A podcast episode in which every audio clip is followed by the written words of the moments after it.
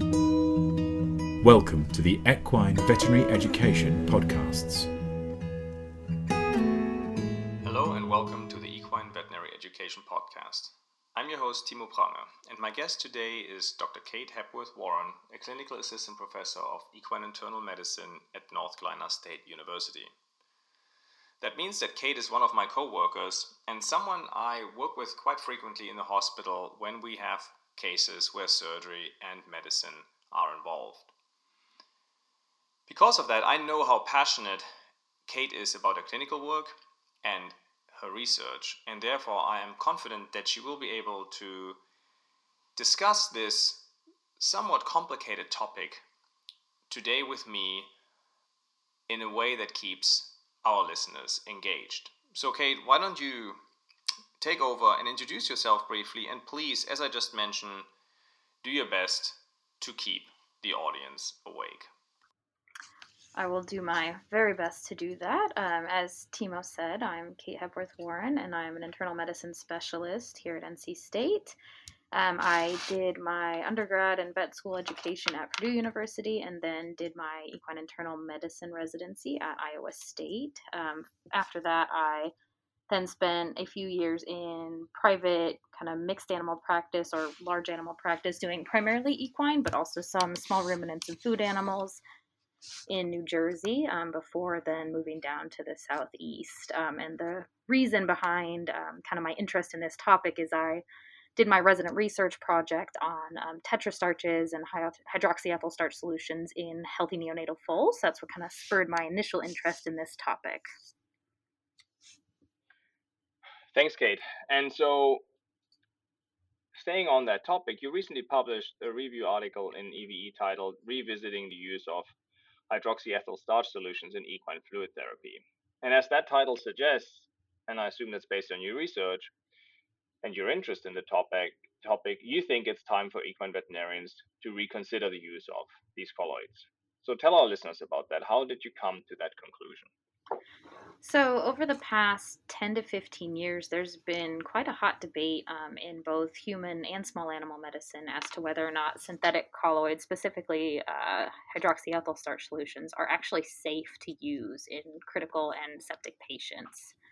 So, multiple studies have documented an association between these solutions and increased mortality, coagulopathies, and acute kidney injuries, mostly in humans, but also um, to a degree in small animal patients. So for ease, I'm probably going to say H- HES solutions moving forward because it's kind of a mouthful to keep saying hydroxyethyl starch. The kind of bigger human interest part of this uh, debate is that in 2010, one of the most prolific researchers of HES solutions, who was um, a German scientist, was who was also one of the biggest proponents of these solutions, was charged with scientific misconduct. So that charge then led to 89 of his groups, nearly um, over 100 publications being retracted from the literature, which then prompted a second look by other groups at a number of meta analyses that had previously included his data. A lot of his studies were the ones that had shown um, a pretty big benefit to utilizing these solutions. So, unsurprisingly, data that had previously made these seem very positive was no longer as convincing. And while the HES solutions have often been considered a more economical and potentially safer colloid option than um, the natural alternative, which would be plasma in horses, sadly, this may not actually be the case. Yeah, I saw when I when I read your introduction, I saw the phrase "perceived benefits of colloids over crystalloids." Um, can you talk a little bit about these perceived benefits? Yeah, that's a fantastic question that actually has multiple factors in the answer. Uh, so, historically, HES solutions were administered in patients considered to either have or be at risk for having um, low oncotic pressure. And in the equine world, usually this is horses that have colic or colitis that have significant hypoalbuminemia due to protein loss through the GI tract. Now, however, many researchers are actually questioning whether or not maintaining normal oncotic pressure really has any actual effect on patient outcome and survival. There's also now a much more thorough understanding of fluid dynamics, and there's been a revision to Starling's equation, which also impacts how these solutions probably function, and we can touch on that a little bit more later. Uh, so to begin with, um, I think it's really important, as boring as it may be, that people understand exactly what HES solutions are and how they work. Many people hear the word hetastarch and assume that this is kind of an umbrella term for all HES solutions and that they're all created equal, which is not true. So these solutions are starch solutions that come from maize or potato starch, where part of the glucose molecules have been replaced with synthetic hydroxyethyl starch units. So adding the HES molecules increases the stability of the solution by increasing its resistance to amylase, which is the enzyme that breaks it down, and also increasing its um, hydrophilic properties. So by substituting these molecules, the HES solutions then create positive forces on oncotic pressure when they've been um, administered intravenously, and they can increase oncotic pressure and secondarily tissue perfusion there's actually been um, a number of different HES solutions over the years, and they differ in the number of glucose subunit substitutions, the ratio of the substitution sites, because there are different carbon molecules on which you can have these substitutions, and then also the concentration of the carrier solutions. Um, they are named based on the number of substitutions. So, in fact, hetastarch, which is just one type of hydroxyethyl starch solution, has seven HES molecules for every 10 glucose molecules. Solutions then are also classified by the average molecular weight of the starch molecules. So, older, more highly substituted HES products generally have higher molecular weights. While all this is pretty deep and pretty heavy on physiology and basic chemistry, and it might seem unimportant, the molecular weight actually plays a really big role in how oncotically active a solution is. So, the molecular weight is the average weight of the particles in a solution. So, solutions with a higher molecular weight generally have a lower number of larger active particles in the solution. But the effect of a solution on oncotic pressure is actually determined by the number and not the size of the oncotically active particles. So, Solutions with lower molecular weight actually exert more oncotic pressure than those with higher molecular weights because they have a higher number of smaller particles. Um, currently, the newest product available is a tetrastarch, which has a pretty low molecular weight of about 130 kilodaltons. Some of the older products had about 450 kilodaltons, and it is marketed under the trade name of VetStarch. So, what's the sorry to interrupt there, Kate, but what is the um, over how many years has this change taken place that those solutions have shifted from those high uh, molecular weight solutions to like the more recent uh, lower ones? So just for listeners to have an idea, um, yeah, of the time frame we're talking about here. Yeah, so Tetrastarch came out probably um, about 10 years ago now, at least on the veterinary market. I think it was available on the human market before that. So I would say the older solutions have probably been around for 20 or 30 or more years, but the okay. newest solution probably came out a little over a decade now. So it's not it's not really that new anymore. It's just that, you know, as per usual, veterinary medicine's a little bit behind human medicine and catching up. Yeah. Okay, thank you very much. And then I think um, this was leading up to um, talking about the the um, understanding of the adverse effects, correct?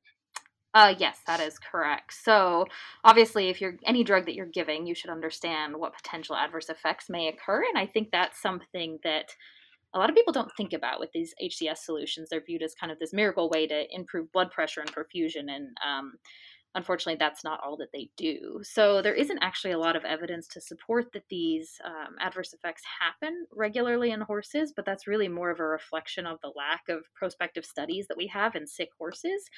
As opposed to the evidence that they're safer in horses and other species. It's been repeatedly documented um, that HES solutions can lead to acute kidney injury, coagulopathies, and most important of all, increased mortality in septic human patients. So, in fact, in humans, HES solutions have actually been completely removed from the European markets due to major studies that showed an increased risk of adverse effects and mortality in septic patients that receive them. Uh, they do tend to use higher doses in humans, so most of the studies in humans talk about a recommended daily limit of 50 mils per kg, whereas opposed to a lot of the equine studies um, and some of the small animal studies stay closer to 20 mil per kg um, per day, which could potentially explain why some of these adverse effects seem to occur. However, as I said before, um, it's also we're using them less frequently, and there's much um, a much lower number of comprehensive studies that have actually been performed. Most of the studies that have been for, performed in horses at all were actually performed in healthy, stable horses. A number of them were performed in horses under general anesthesia, and there's only been a couple in ones that were actually ill. So, um, if you find yourself in a situation that you think may justify the use of these solutions, there's also been some updates on fluid dynamics, which goes all the way back to basic physics and chemistry um, in the literature that may actually make you think twice about whether or not these would actually be useful. And let me guess, you will need to talk about some physiology now to make this clear to the listeners. Is that right? Yes, unfortunately, yet. So even if our host falls asleep, hopefully all of you out there can remain awake. Um, yeah, so just go ahead, Kate. Do it. so I'm sure most of us um, can vaguely remember Starling's equation. So as a brief summary, the original equation describes how the filtration of fluids across a membrane is affected by the oncotic and hydrostatic pressure of the blood vessels and the oncotic and hydrostatic pressure of the surrounding interstitium and tissues. So, utilizing that equation, increasing the oncotic pressure within the vasculature was thought to actually exert a force that would pull fluid back into the vascular space when it had leaked out due to protein loss. So, in theory, if this were true, and this is why colloids initially were thought to be so beneficial, is that if you were then to administer an HES solution or any other colloid, it was thought to have the ability to actually draw fluid that had leaked into the interstitium, such as an edema, back into the vascular space. However, it's now been suggested that the glycocalyx, which is a layer of proteoglycans that are bound to the endothelium in vessels, actually interferes with the flow of fluids across these gradients, and that in health it's actually completely impermeable to starch molecules. Therefore, it's unlikely that you can actually draw fluid back into the vasculature once it has leaked out.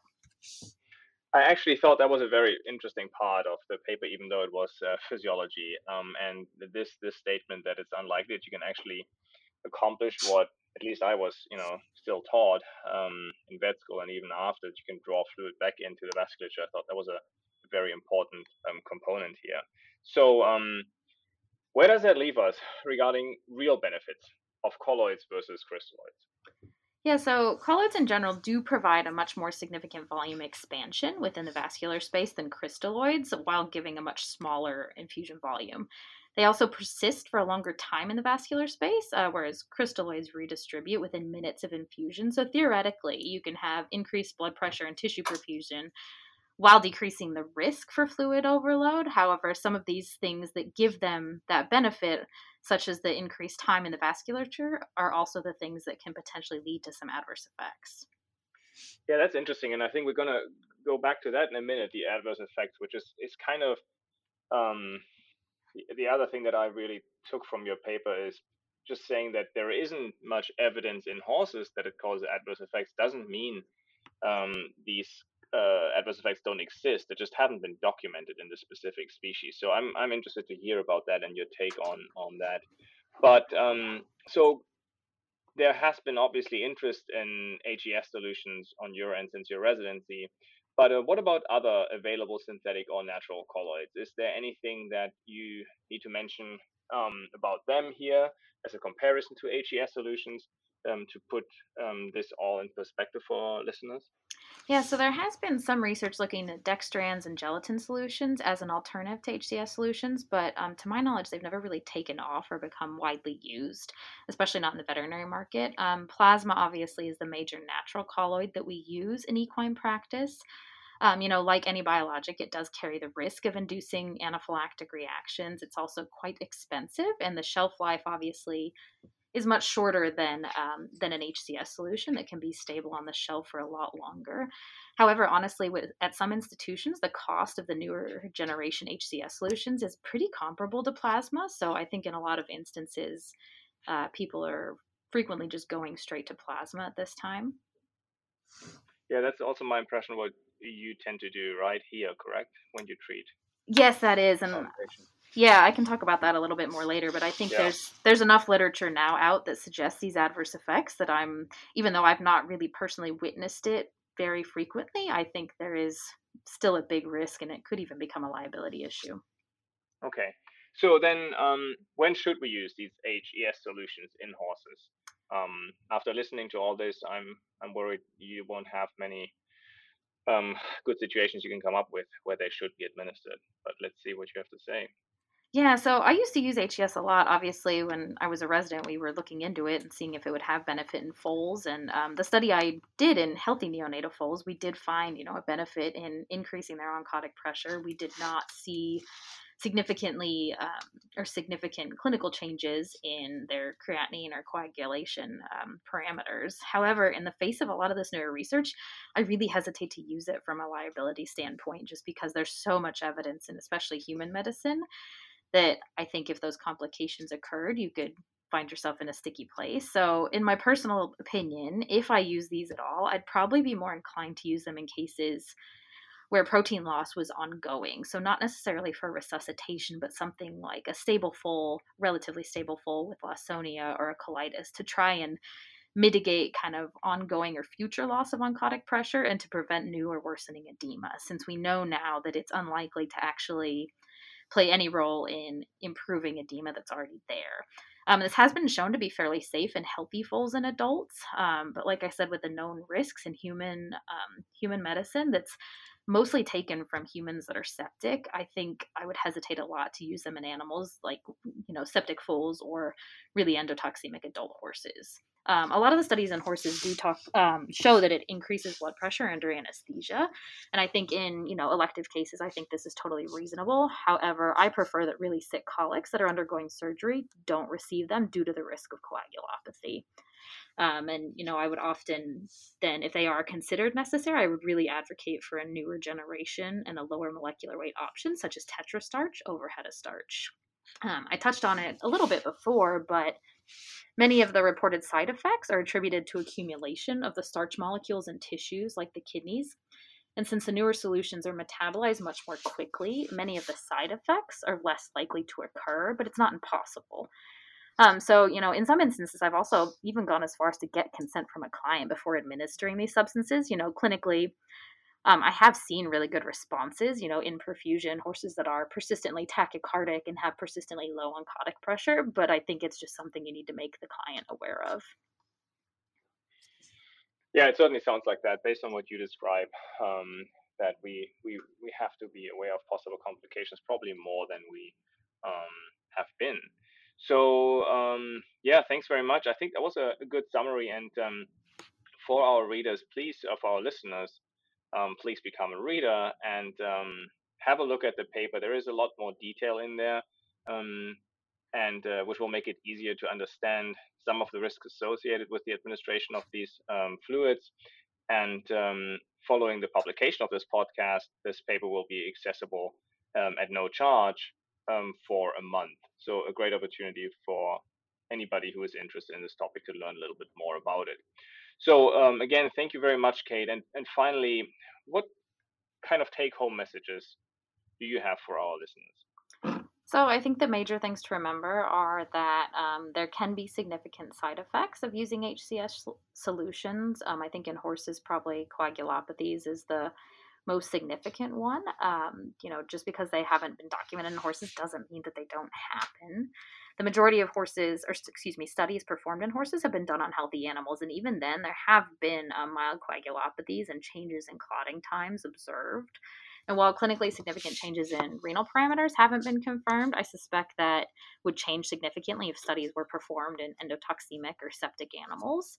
So, if you're inclined to administer an HES solution at all, I would definitely recommend using a newer generation product, so ideally a tetrastarch that is less likely to have side effects and not to exceed the 20 mil per kg dose per day.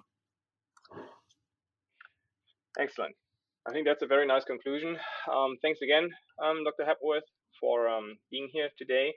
And um, I hope our listeners will enjoy this or enjoy this as much as I did. Thank you.